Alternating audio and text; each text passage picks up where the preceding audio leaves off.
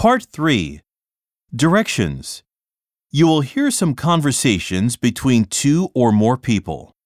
You will be asked to answer three questions about what the speakers say in each conversation.